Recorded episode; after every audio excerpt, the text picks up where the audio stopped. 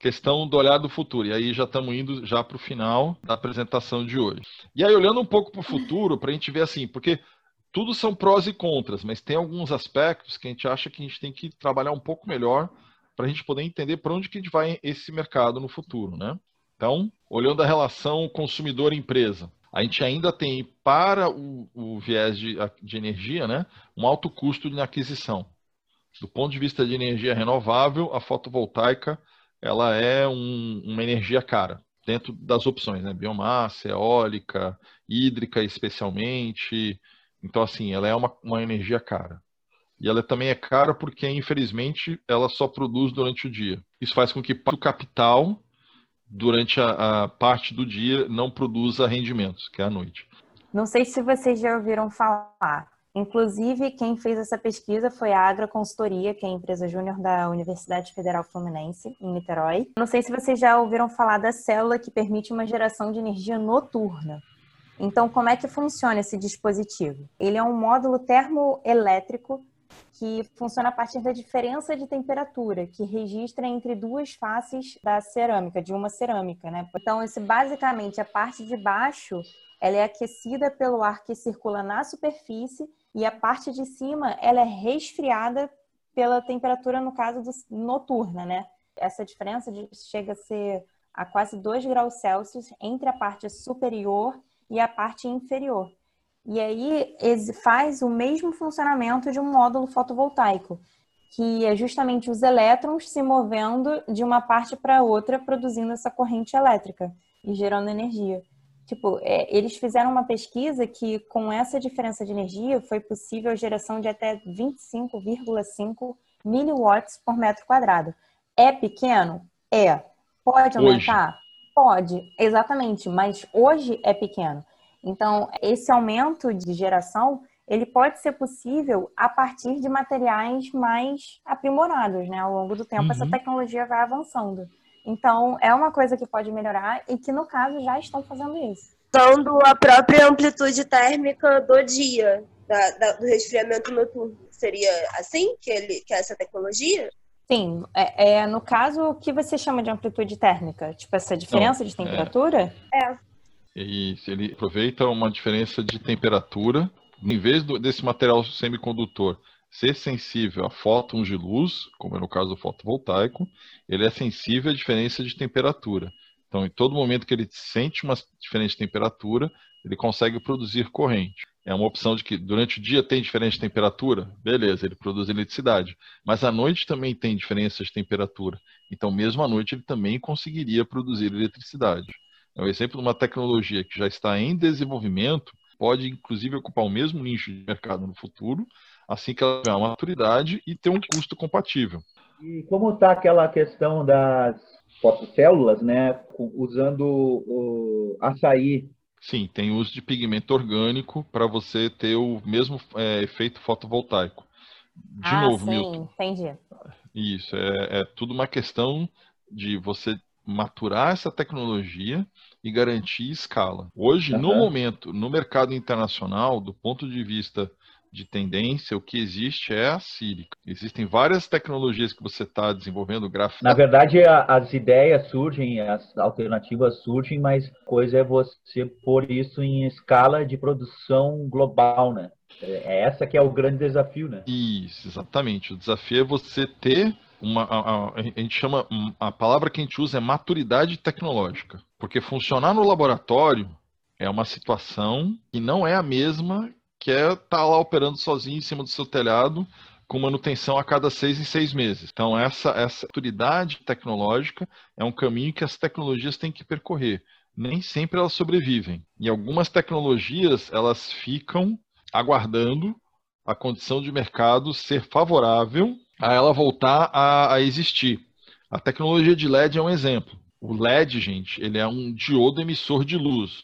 Light Emission Diode. O L E D é exatamente a mesma coisa que um painel fotovoltaico. A diferença é que, em vez de você dar energia e ter eletricidade, você dá um choque e tem luz. Virtualmente, a física é a mesma. É um material semicondutor. Praticamente nos setenta a gente já conhecia essa tecnologia de semicondutores, mas foi só quando o mercado de energia elétrica e o mercado de, eficiente, de eficiência energética ficou maduro nos anos dois mil praticamente, que você viu as, as lâmpadas de L E D entrarem no mercado. E quando entrou no mercado, era coisa, era coisa de gente rica, gente. Só tinha é, fabricante top, Osram, Philips, e cada lâmpada era um cheque, né? Um cinquenta real uma lampadinha, oitenta real uma lampadinha, e hoje em dia tu vai lá na Ricardo Elétrico e tá na, na promoção na gôndola. Então, assim, e isso é curva de maturidade. Assim, existem tecnologias que elas ficam latentes, ficam lá esperando,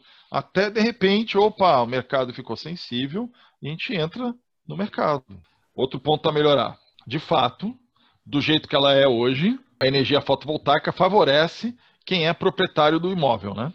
Então, dificilmente você vai ter alguém investindo em fotovoltaico no imóvel, por exemplo, alugado. Embora a tecnologia dure vinte anos, você vai durar vinte anos no mesmo lugar? Complicado, né? Então, se a casa, se o imóvel é próprio, há uma tendência a você querer investir em imóvel. E uma das formas de você investir é o fotovoltaico. Mesmo que você não faça reforma, você diminui os custos operacionais da sua habitação.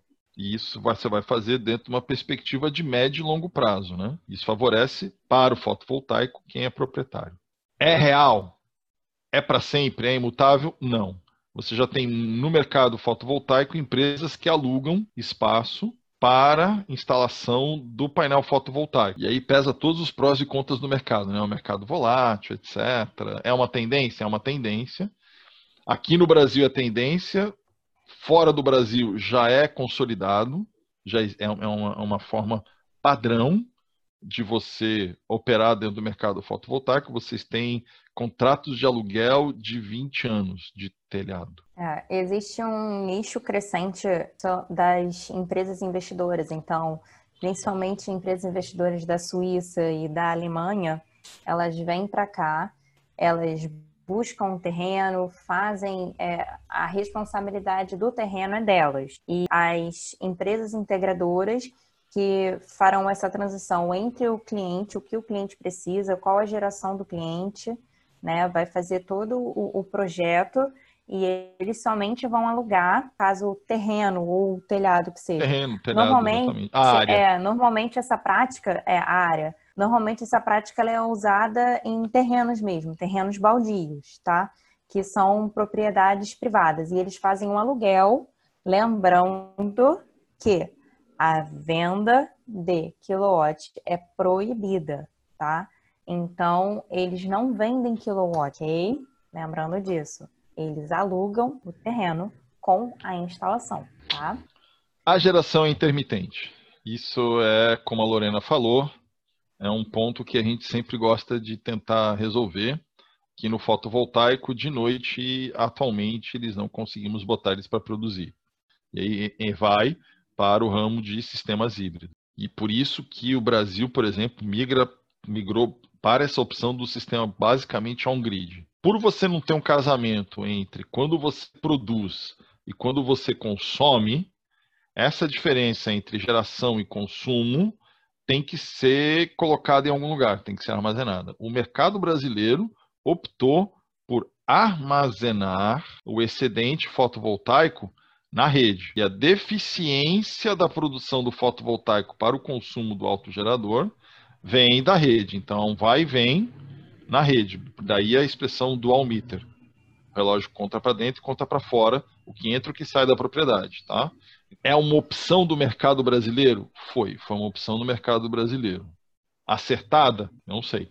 Até agora, que tem sido uma das poucas regras do jogo que tem sido claras e que os jogadores aceitam ela no momento, certo? Não tem atrapalhado muito, as pessoas se adaptaram a essa regra de mercado e provavelmente é uma regra de mercado que vai continuar existindo. Então, assim, armazenar energia seria muito bom, especialmente para quem não conta com o fio, não conta com o poste. E tira o risco de como as, as concessionárias gostariam muito de fazer hoje em dia no setor fotovoltaico, que é começar a onerar o uso da rede de transmissão e de distribuição. Elas gostariam muito de poder cobrar pelo uso do fio no poste. Se elas vão conseguir ou não, futuro dirá. Se elas conseguirem, no mercado fotovoltaico não vai ser tão agradável, vai influenciar bastante, né, o equilíbrio econômico-financeiro, mas não necessariamente vai matar ele, vai simplesmente tem que ser equacionado dentro de uma nova dinâmica de mercado, tá? Mas é algo que a gente tem que tomar muito cuidado. É, eu queria só dar um adendo nessa questão do armazenamento de energia. Quando a gente fala desse, desse sistema off-grid, uh, o sistema off-grid, tá? Ele pode parecer caro, só que dependendo do seu objetivo.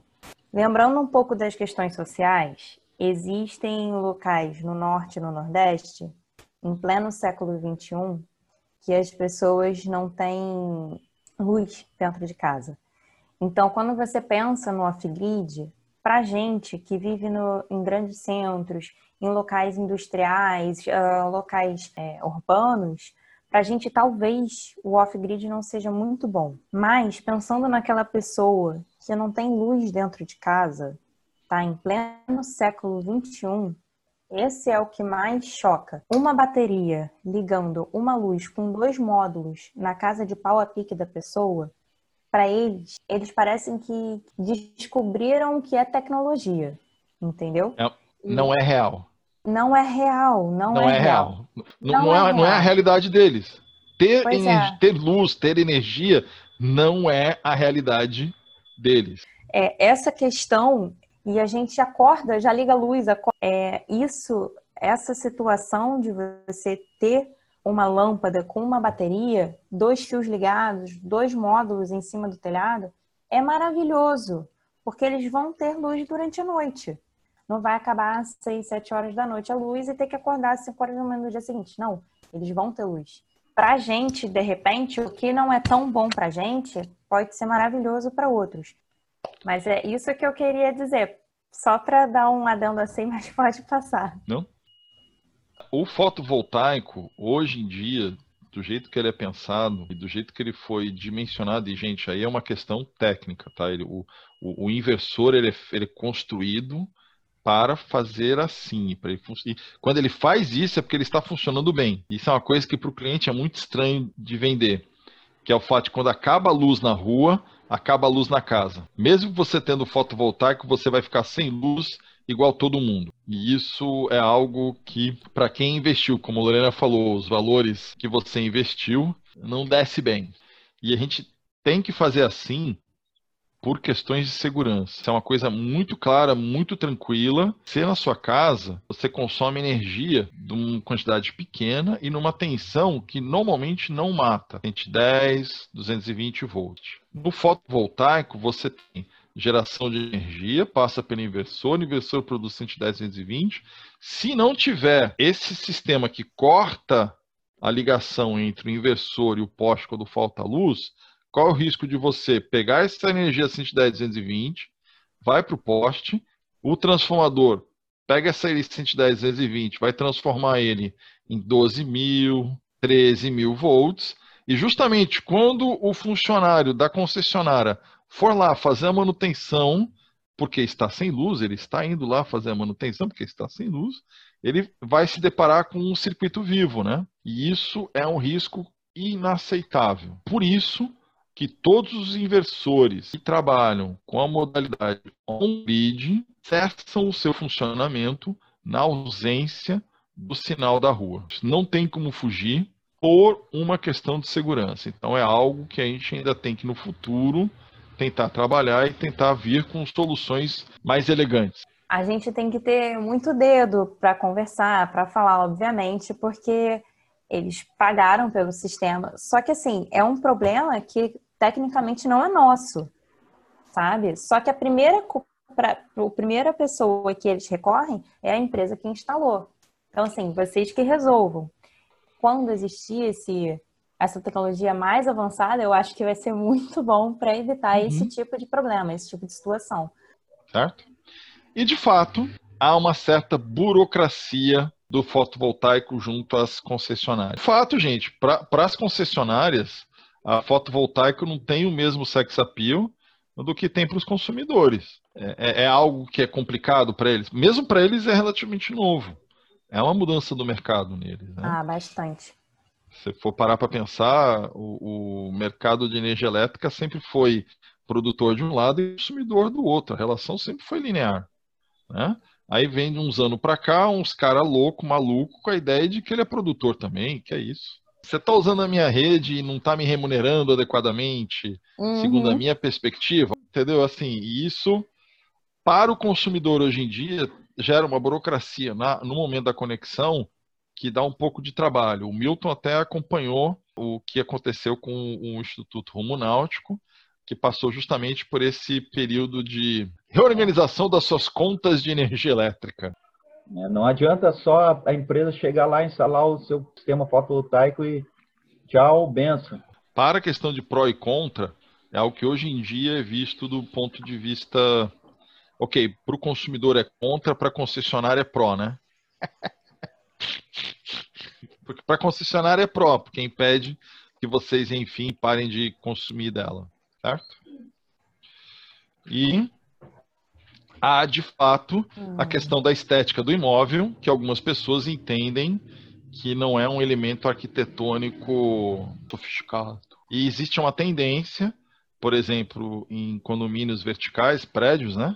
Já na parte de projeto do imóvel, os arquitetos já acrescentam espaços, superfícies adequadas para a instalação do sistema solar de aquecimento de água. Porque a lei municipal prevê que os condomínios sejam obrigados a ter sistema de captação de água de chuva e sistema de aquecimento solar. Então, assim, espera-se que no futuro, quando a, os arquitetos e engenheiros dimensionem os, os edifícios ou pensem as suas edificações, eles já pensam em como incorporar de projeto o fotovoltaico. Isso inclui, por exemplo, escolha de inclinação de telhado, que na fase de projeto é simples. Mas depois que o telhado está feito, fala, puxa, você podia virar ele cinco graus para lá, para mim, por favor? Falei, nossa, hum... tantos módulos, eu não sabia que ocupar o telhado inteiro. Ai, você fica... Isso, assim, você podia colocar a caixa d'água na frente da propriedade ou atrás da propriedade. Só que uma faz sombra e a outra não. Então, assim, são coisas pequenas, que na... quer dizer, pequenas... na fase de projeto, que conforme as pessoas que estão projetando, estão pensando o uso do espaço, começarem a, a entender que, olha, a minha decisão, embora seja simples, para o fotovoltaico pode ter um impacto grande, e se espera-se que vá mudar ao longo do tempo, mas é uma questão de que tem que passar isso para a nova geração de arquitetos, né? Então essa alteração do imóvel, de, de você ter uma compatibilidade arquitetônica com o uso do fotovoltaico. Então, são questões que a gente vai ter que trabalhar aí no futuro. Não são do mercado fotovoltaico, mas são questões que têm impacto para o mercado fotovoltaico. Tranquilo? Eu acho que esse foi o último tópico, né? Marcos, só queria uma permissão de vocês, rapidinho, é, deixar mais claro aí a questão do burocracia por parte da concessionária que você havia falado. De repente, o pessoal não estava na aula... então, não entendeu? Aí, deixar claro aí para a galera hoje, é, o exemplo que, que o Marcos se referia é, é que lá, no, lá no, no Instituto, na sede, no Projeto Grael, né, finalizou a instalação dos painéis solares e do relógio bidirecional. É, e aí depois, tem, tem, claro, tem o processo de a ANEEL ir, e verificar e... e e credenciar e tudo mais, a fazer a vistoria, beleza. Aí é um tempinho, não é rápido assim. Aí tá, beleza, tá tudo certinho, ok, vamos lá, tá funcionando agora, você tá gerando energia e você tá conectado na rede. Aí vem a conta de luz próxima e tu não consegue ver nada do que tu gerou, nada, não, não acompanha nada.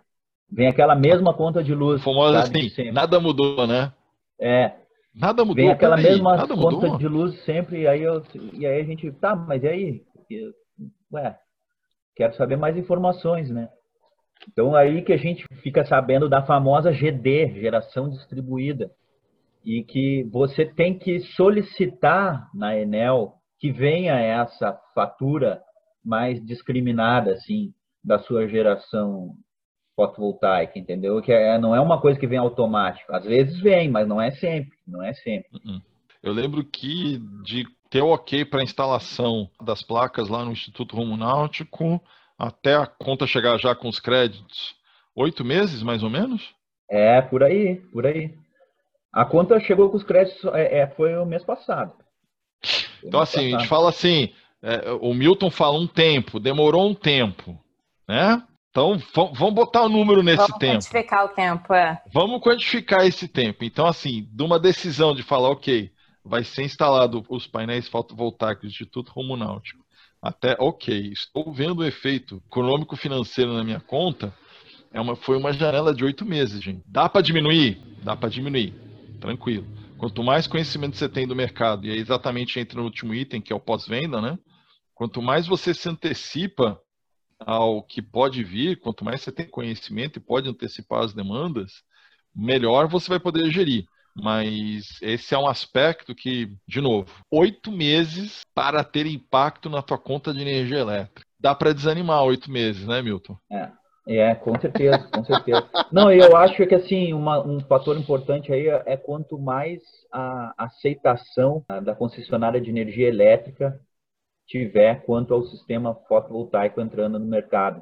Uhum. Quanto mais cedo eles é, aceitar que isso é uma realidade e, e aí facilitarem a coisa, melhor.